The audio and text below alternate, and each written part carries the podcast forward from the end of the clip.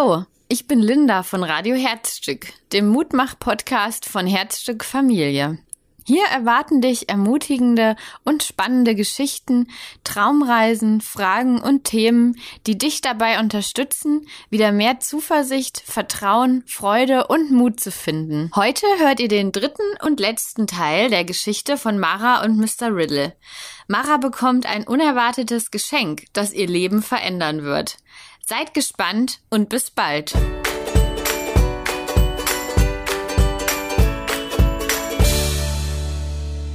Dann legt er mit beiden Pfoten eine wunderschöne und glänzende Perle in meine Hand und sagt, diese Perle hat eine Zauberkraft. Du musst sie aber erst aktivieren. Es geht so. Denke an drei Dinge, die dich als Mara besonders machen. Was ist besonders schön an dir? Was kannst du besonders gut? Überlege bitte und sprich die drei Dinge nacheinander laut aus. Erst dann kann die Perle ihre volle Zauberkraft entfalten. Mr. Riddle, du stellst schwere Aufgaben. Wie soll ich denn drei Dinge wissen, die toll an mir sind? Ausgerechnet an diesem Tag. Das geht doch gar nicht. Fang an. Oder willst du heute Abend noch hier stehen? Wir wissen doch beide, dass dir die drei Dinge einfallen. Nun, gib dir halt ein wenig Mühe, sagt er schnippisch. Das lasse ich nicht auf mir sitzen. Es fällt mir schwer, aber ich überlege, konzentriert. Ich kann gut malen sage ich nach einiger Zeit. Das stimmt sogar, denn ich habe schon einmal den Malwettbewerb an der Schule gewonnen. In dem Moment, als ich das sage, fängt die Perle an zu leuchten. Es ist ein goldenes Licht und fühlt sich warm in meiner Hand an. Irgendwie unheimlich. Ist, ist das normal? fragte ich den Kater. Ja, das ist normal. Nur wenn du es wirklich glaubst, leuchtet die Perle. Nummer zwei, bitte. Damit fordert er mich auf, weiter zu überlegen. Ich habe viele Ideen, wenn wir uns Spiele in der Pause überlegen. Mir fällt eigentlich immer etwas ein, das allen Spaß macht. Die Perle leuchtet wieder. Langsam macht mir das Spaß. Ich überlege weiter. Was findest du schön an dir? fragt Mr. Riddle und putzt dabei sein glänzendes Fell.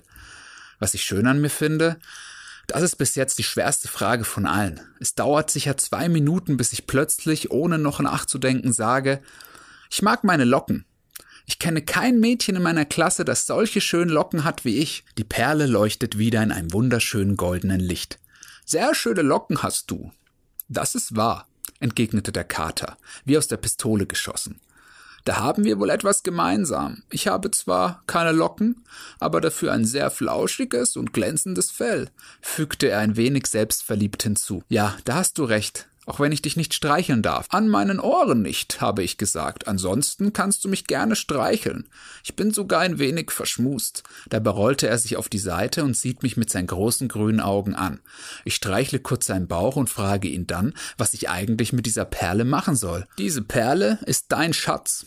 Immer wenn du an dir zweifelst und dich hässlich oder dumm fühlst, kannst du sie in die Hand nehmen. Sie erinnert dich immer daran, wie besonders und einzigartig du bist, was du alles kannst und wie schön du bist. Immer, wenn du an einer Sache denkst, die du gut kannst oder an etwas, das du schön an dir findest, speicher diese Perle es ab und ihre Wirkung wird stärker.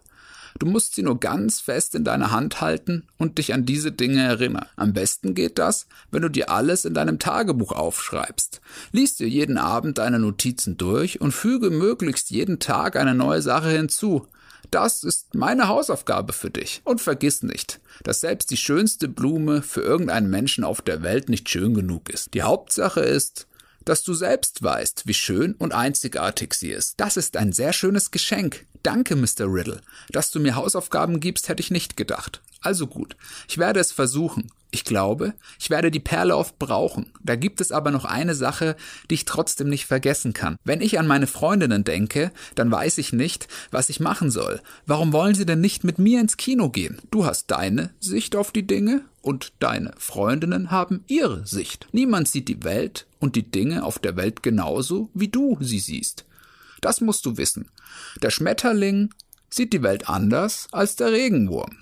Lea sieht die Geschichte mit dem Kino anders als du. Marie sieht die Geschichte anders als Lea und anders als du. Hierzu kann ich dir noch eine kleine Geschichte erzählen. Es war einmal ein Junge, der mit seinen Freunden im Schwimmbad verabredet war.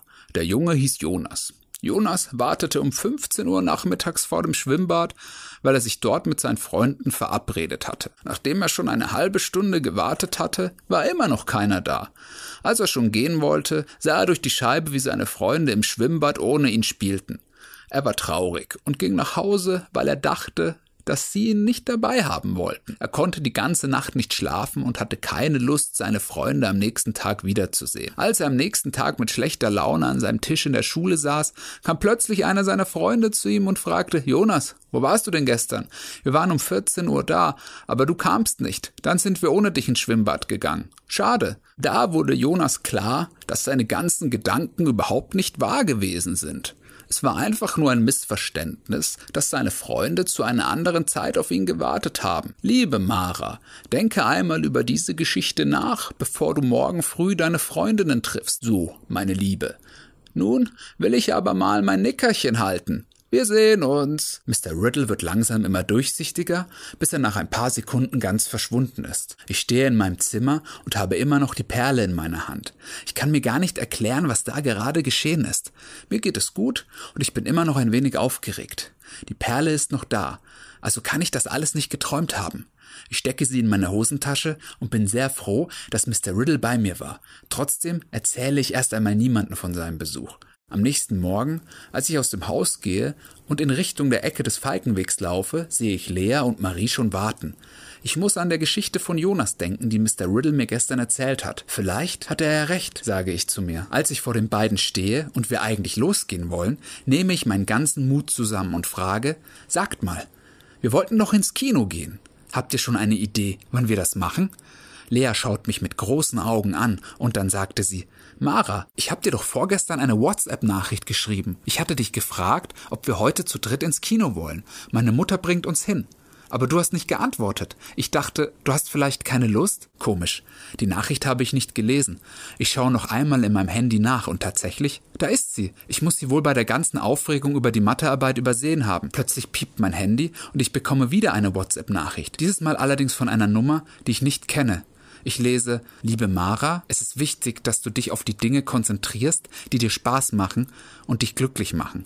Sonst verpasst du vielleicht die besonders schönen Momente in deinem Leben. Viele Grüße und bis bald. Dein Mr. Riddle.